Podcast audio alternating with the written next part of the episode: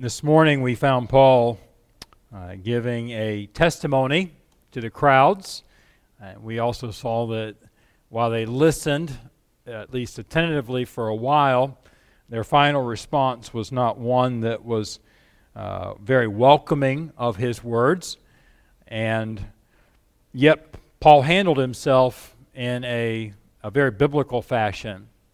Uh, he handled himself in a very um, gentle fashion, really, as far as uh, being kind and considerate to the crowds and how he was handling anything. He was not demeaning of them. Uh, he, he did not uh, talk down to them. He simply delivered the truth. And I want to focus on just a sort of a portion of what we were looking at this morning, but carry the thought just a little bit further. So we're going to look at Acts chapter 22, beginning at verse 17. And I want to read through verse 24 this evening. It says, And it came to pass that when I was come again to Jerusalem, even while I prayed in the temple, I was in a trance, and saw him standing unto me, and saw him saying unto me, rather, Make haste, and get thee quickly out of Jerusalem, for they will not receive thy testimony concerning me. And I said, Lord, they know that I am imprisoned and beat in every synagogue them that believed on thee. And when the blood of the martyr Stephen was shed, I also was standing by and consenting unto his death, and kept the raiment of them that slew him. And he said unto me, Depart, for I will send thee far hence unto the Gentiles. And they gave him audience unto this word, and then lifted up their voices and said, Away with such a fellow from the earth, for it is not fit that he should live. And as they cried out and cast off their clothes and threw dust in the air, the chief captain commanded him to be brought into the castle and bade that he should be examined by scourging, that he might know whereof they cried so against him. Well, the, the setting here is about three years have gone by since Paul has uh, been saved, since his conversion. He's in Jerusalem for about 15 days. Uh, we know that according to Galatians 1:18. And it is at this point in his life that Christ commissions Paul as a missionary more exclusively to the Gentiles. We see that in verse 21. And you remember, up to this point, Paul has been going everywhere he went, first and foremost, uh, to what location as he entered in a town, if they had one? He would go to the what? He'd go to the synagogue, the place where the Jewish people were. Uh, and, and of course, there was a wisdom in that tactic because there was at least an understanding of Scripture. Uh, he often met with great resistance by most, but in many cases there were those that were hungry for the truth and would therefore respond to what he would have to say as he gave further understanding about where things were going in God's working. But how fitting that this commission came to Paul while he prayed in the temple. That's what he's doing in verse 17, where we began tonight. And since, why is that? Well, if you remember Isaiah 56, verse 7, God had said, Mine house shall be called a house of prayer for all people. Uh, not just his people, but for all people. Uh, and again, they had a court of Gentiles there was regions, there were sections of the temple where uh, Gentiles were welcome to come. But we know that in Christ, there is no differentiation of any kind when it comes to nationalities, between ethnicities. Uh, we're all one in Christ under his truth. What a blessing that is. And, and, and there really is a sweet communion with people when you know you're a brother in Christ. I'm thankful over the years I've, I've gotten to have a sweet communion with, uh, with brothers that have different skin color than mine. And honestly, you know, it, it becomes something that is just uh, glossed over, which is, I think, what God wants us to do. uh, t- to just focus purely upon uh, our, our, our unified part of truth in Jesus Christ, that we're bonds, our bond is in Jesus Christ. And that's what our worship is going to be about. I think our minds go back to the woman of Samaria, the woman of Cana. And there was that sectarianism where she was surprised. And interesting, usually the Samaritans were the ones that were cast off.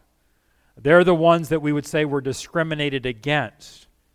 But she had a mindset of, of separation, and she's the one that brings it up um, as far as the differences. You know, she's first of all surprised. You know, you're talking to me. Of course, culturally, she had been probably scorned and set aside by Jewish people. But then she brings up the, the differentiation of how and location of where to worship. And Jesus gives her that wonderful statement you know, the day is coming when it's not going to matter this mountain or that mountain uh, but they that worship the Lord must worship him in spirit and in truth. We're there now. Truthfully, God's always wanted that to be the basis of worship. Uh, it's not just a futuristic thing, but location truly is not the important thing. Uh, God doesn't want us to be divided uh, as, a, as a people aside from being unified in the truth. Once the Jews believed that Paul had uh, desecrated the temple by bringing Gentiles into the court of the Jews. And we saw in verse 31 they were, they were ready to kill him in the last chapter. The Roman captain, just a quick review, intervened, the mob beating, and, and uh, rescued Paul, took him, and put him in the, the fortress of Antonia, there in verses 32 to 34 of chapter 21. Paul, as we looked at this morning, convinced the captain that he was not the insurrectionist that he thought that he was and asked, you know, will you let me address the crowd? Will you let me speak to them? And there's Paul, and we can, in our mind's eye, picture Paul holding up his hand and, and getting the cooperation, at least initially, as he speaks in Hebrew, uh, sign of respect uh, as he did so to the people and uh, could have spoken a different language, but uh, he spoke in a tongue that was honoring to them. When he gets to the point where he explains that the Lord Jesus commissions him to carry the gospel to the Gentiles, that's when we see the crowd really reacting in an explosive way. Verse 22. And what he's saying is the truth. And I'm not sure that, that Paul was surprised at what he says or at the response of the crowd by what he said. But sometimes we find ourselves saying, was it something that we said? And maybe you and I have found ourselves in that same position where we're sharing something about Jesus Christ. We're sharing our testimony as I went through this morning and just loving talking about our Lord, talking about our walk in faith and we'll get this response. It might not be as explosive as the crowd was to Paul. It could be a sense where all of a sudden you feel like cold water was put on the conversation. There's a change in tone, it's noticeable. Uh, there's definitely a chill in the air, if you would put it that way. And you're thinking, you know, was it something that I said? And the answer is yes. It is something that we said. And Paul gives us a wonderful example of, of not being apologetic for the truth that we offer up. This should really not come as a surprise to Paul, and we have no reason to believe that he was surprised at what happens here. There's no indications that he was surprised. But Jesus had told uh, in the temple, Paul himself in this trance, verse 18, they will not receive thy testimony concerning me. In other words, Paul, be prepared. You're, you're going to share things, you're going to say things, and they're not going to accept it. And, and we need to take a lesson from this, not to say, okay, well, if, if there's going to be people that are going to push me aside and not want to have interest in what I'm going to say, then why bother? And the answer is number one, because the Lord commands us to share the gospel with people.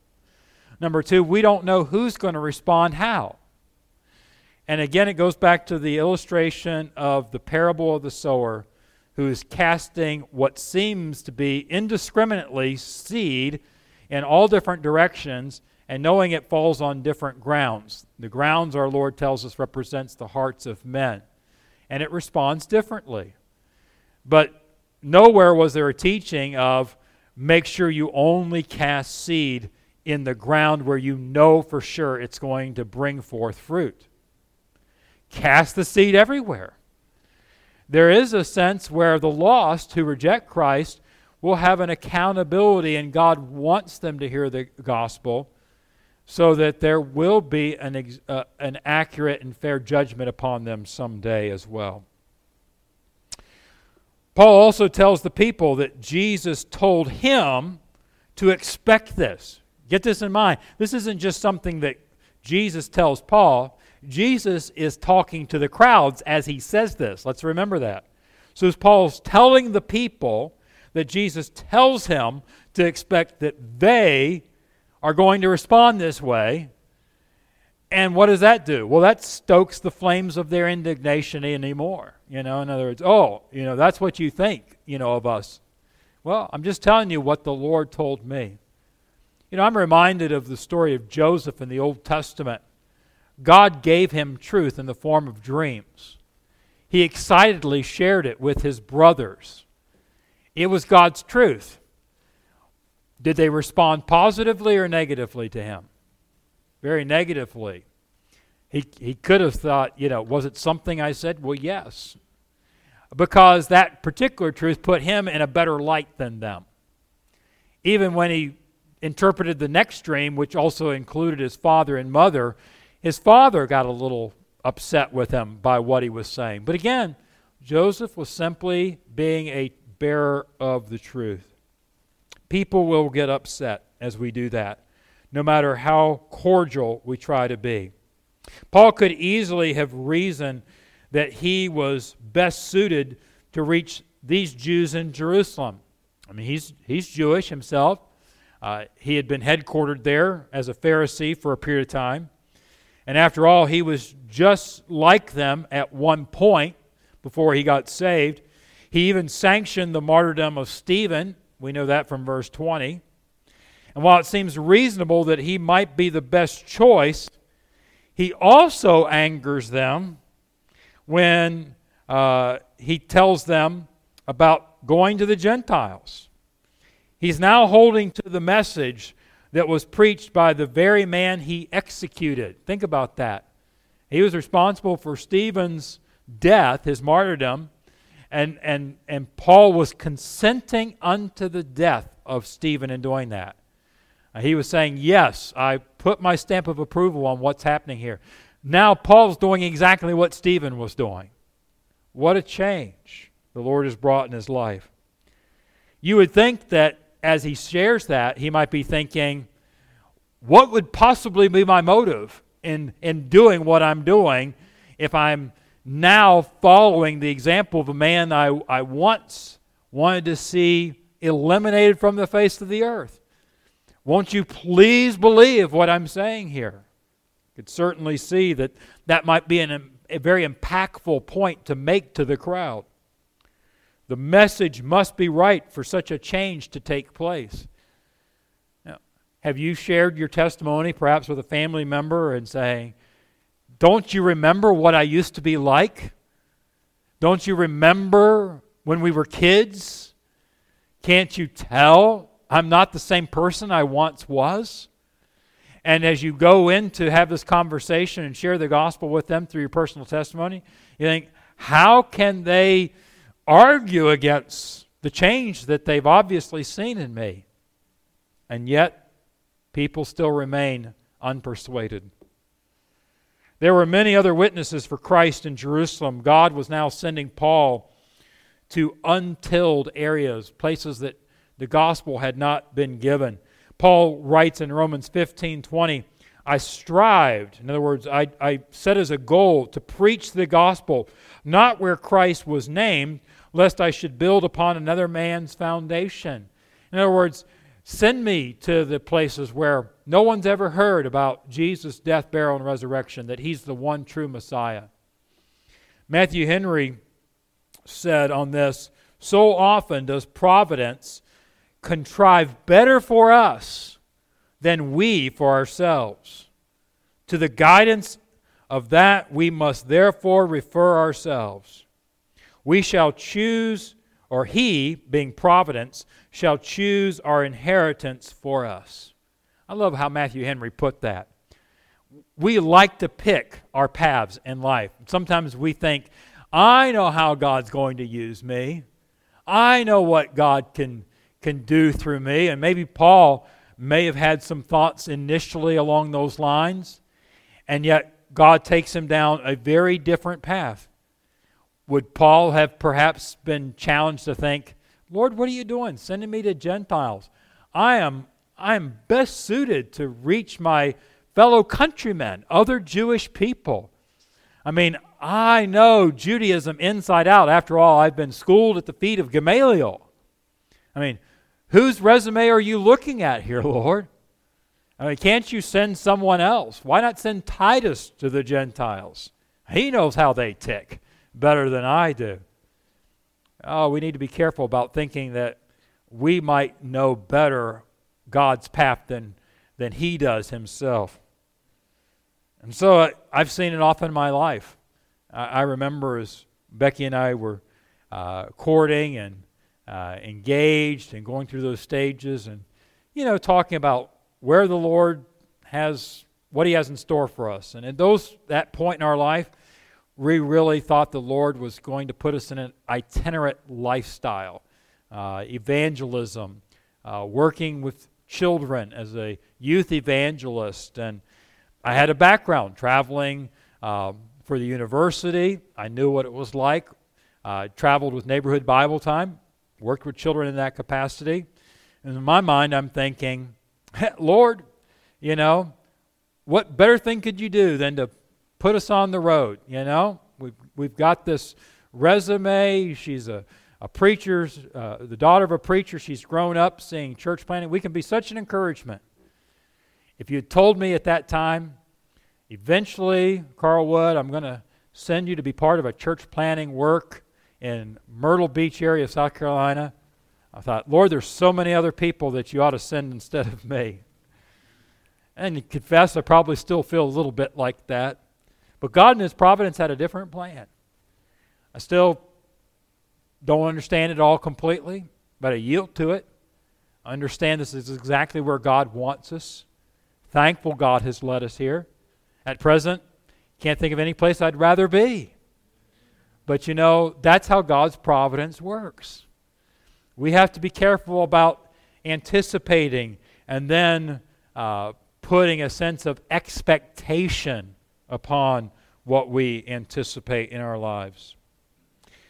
I think about Abraham in the Old Testament, the patriarch. Think of how much better Abraham's location was as far as the choosing of land oh, compared to Lot, his nephew, who chose first. You know, assessed and think, oh, that's a great piece of property. It'll be good for the crops, it'll be good for the herds. Lot was first drawn to the depravity of Sodom. You know, what was, if we just talk about Lot's concern, he was concerned about what? His net worth. Well, fast forward. What was Lot's net worth at the moment that he is fleeing away from Sodom and Gomorrah? He didn't walk away with any property, any possessions. He escaped with probably just the clothes on his back minus a wife. And the children that he left with, their hearts were still back in Sodom and Gomorrah. And what life he had with them was one of sorrow and great disappointment. What did Abraham do? He left it into God's providence. And God blessed Abraham. Isn't there a lesson for us in all of that? You know, trust God in his providence for the uh, divine appointments that He's going to put in us. might be a neighbor that he moves in next to you, and you might be thinking, huh, I'm not sure how much I have in common with them. You know, I hear what their background was and so on like that. And immediately you might begin thinking, you know, oh, he's got a background in engineering. I need to connect him up with Brother Don. Or, oh, they have a, ba- a banking background. Need to introduce them to Brother Mike. Well, that might be a good thing to do as well. But don't discount the fact that God put them next door to you. And God has a way of using you.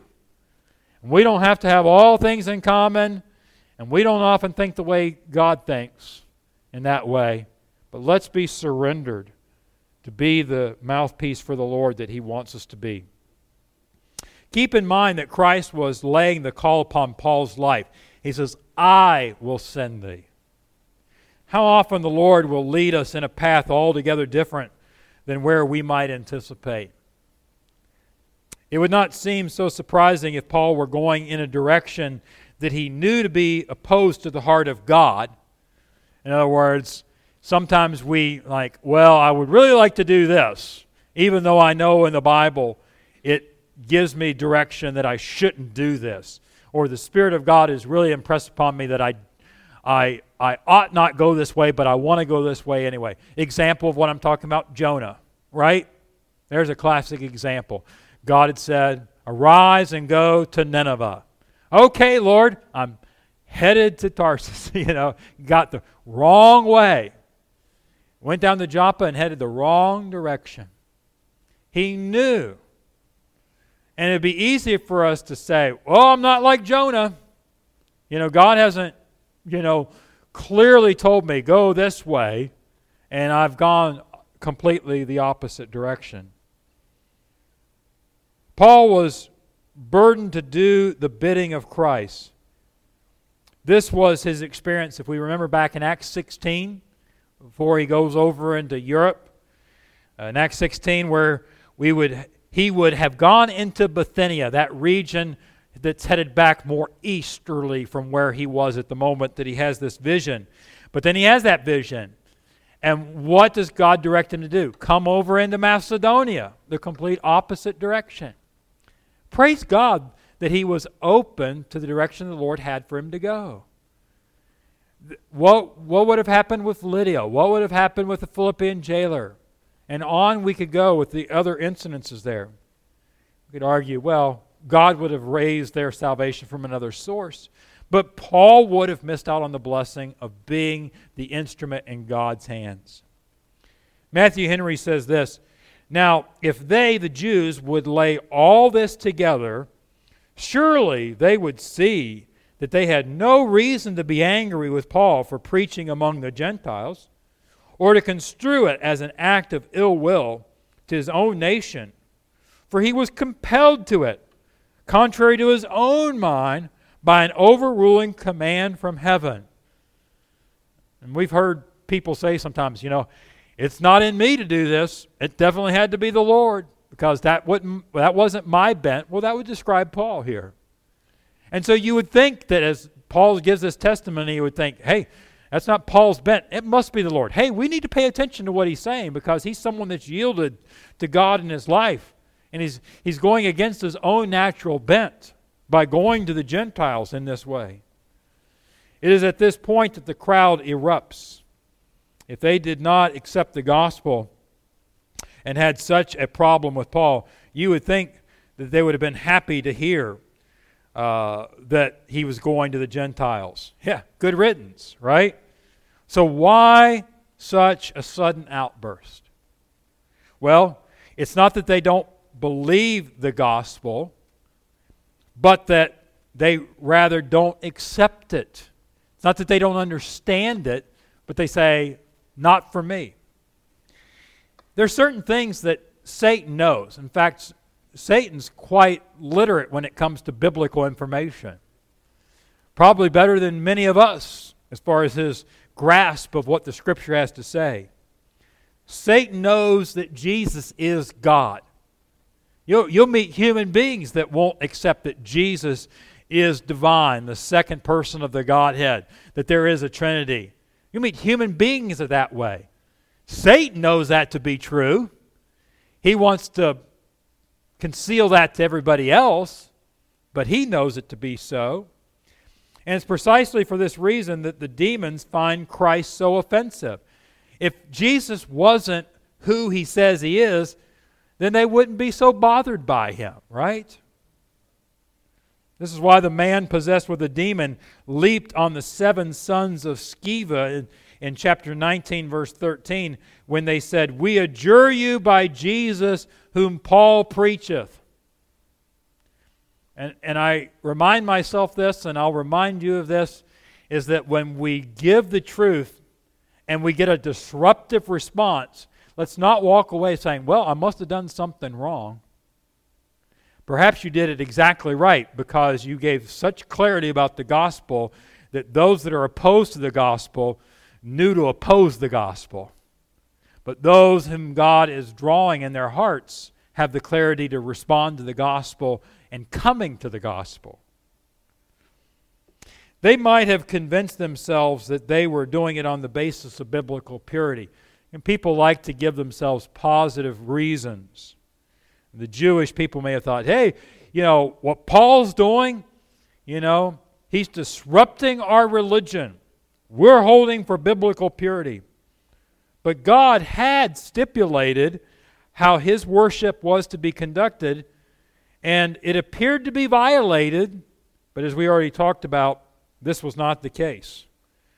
This could have been easily learned if the Jewish people had just investigated a little bit more, if they had just asked Paul. You know, did you in fact bring a Gentile into the region that only the Jews belong in the temple? And often people will avoid looking into things further. Why? Because they don't want to discover that their ideas are wrong. They don't want to be proven that something else is true beside what they're already believing. They likely felt that their exclusivity and specialness was being demeaned. You know, we're the children of promise. And Paul, what you're doing is going to minimize our specialness, our exclusivity. It was no doubt difficult for those who had enjoyed a place of God's chosen people to now be informed that God was opening up the family. Well, now, if you think about it, even in the Old Testament, we saw Gentiles being proselytized, welcome into the Jewish faith. Classic example Ruth, for example, Rahab the harlot. Other examples. Uh, many not only are welcomed into the Jewish faith, but end up in the lineage of our Lord. What a blessing to be part of the foster family of the Lord. This might be a similar struggle to an only child with the knowledge that they are soon to be a, a foster family. Someone else is coming in. What do you, what do you mean, mom and dad? We're going to have other kids staying here? I got to share my bedroom? Sometimes people in religion can, can feel that way. We ought to say, Praise the Lord. Bring another brother in Christ. Bring in another sister in Christ.